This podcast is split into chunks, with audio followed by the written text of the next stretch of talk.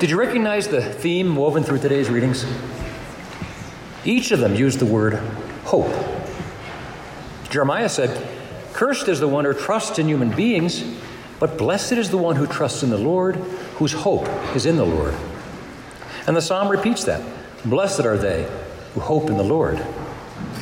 Then Paul tells the foolish Corinthians, who say there is no resurrection from the dead for us or for Jesus, that they have put their hope in this life, not in the next life of heaven, making them the most pitiable people of all. So, what does this word hope mean? I think it's very misused in our language. I might say, I hope the Broncos have a better season with their new quarterback. Or it's a powder day and I hope Deacon Chuck doesn't preach 20 minutes. We want to go skiing. And those examples are really wishful thinking. The wishing is not one of the theological virtues, it's hope. So every Sunday in the Creed, we say, I believe, I believe, I believe. These are all statements of faith, believing what God has done and what He can do. So, what is the difference between faith and hope? Simply put, faith is believing with my intellect that God can provide all that I need. But hope is trusting with my heart that He will provide all that I need if I let Him. So, with that in mind, in today's gospel, we hear the Sermon on the Plain. And in comparison to what St. Matthew describes in his gospel as the Sermon on the Mount, where in that gospel, Jesus said, using the third person, Blessed are the poor in spirit, the meek, they who mourn. Luke's gospel has Jesus coming down to level ground and addressing the crowd very differently. Here he raised his eyes toward his disciples, looked them in the eye, and used the second person. Blessed are you who are poor, you who are now hungry, you who are now weeping. So, this was not an intellectual sermon about scripture or Jewish tradition, but a message from his heart to the hearts of his followers, to your heart, and to my heart. He was saying, Rejoice and leap for joy. The time has come to stop seeing with the eyes of the world, but look beyond today's troubles to the glories that God has for you in heaven. Don't do what Adam and Eve did in turning away from God's plan to take care of them, letting the devil seduce them into putting their hope in their own dreams by breaking the only rule he gave them. That was the beginning of poverty and of hunger and of sadness and hatred in the world. So Jesus was saying, Put your trust in me, for I've come to redeem you of that. I'm going to turn around all that stuff and transform your poverty and your hunger and your sadness and your fears into a new life in the kingdom of God. But if you hang on to what you think you've already achieved by yourselves, and do not put your trust in what I bring, then you're going to lose it all in the next life. Now, I'm not so sure how, how I would have reacted to that message if I was just hearing Jesus for the first time. If I was just coming to see him do some miracles or hoped him, hope he would do a miracle for me.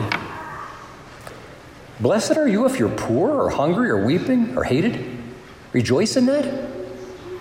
But woe to you if you're already rich and filled and laughing and respected by others. You're going to lose all that? What does he mean? Am I supposed to avoid happiness now? Reject the good things that I've worked for all my life to avoid poverty and hunger and sadness from my family? Throw it all away and have nothing? No, not at all. The good things we have and we have gained by our own works are gifts from God.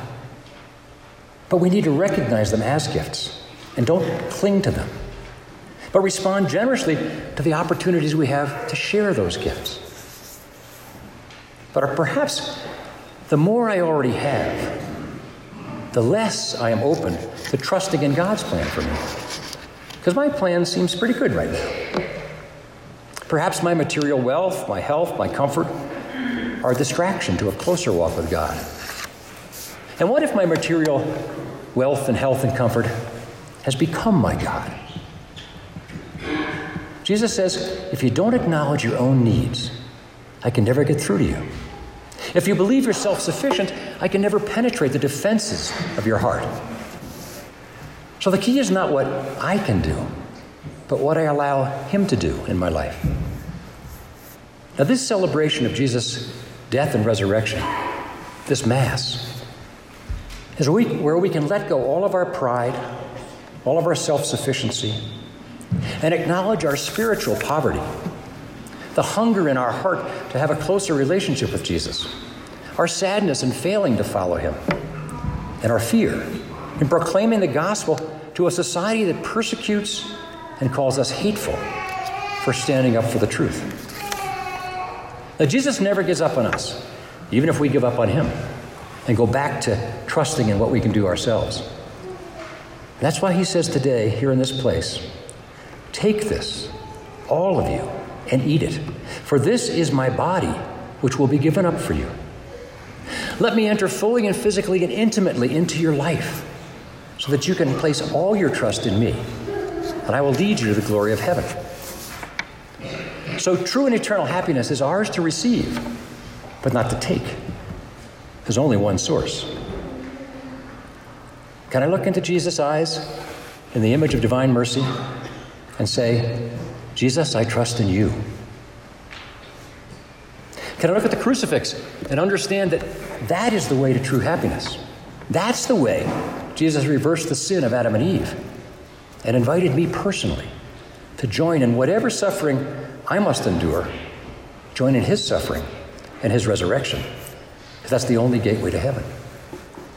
So, do I believe in the resurrection and put all my trust in that? Or do I, like the people of Corinth, deny that and put all my hope only in this life? And then pitifully miss out on the greatest gift of all.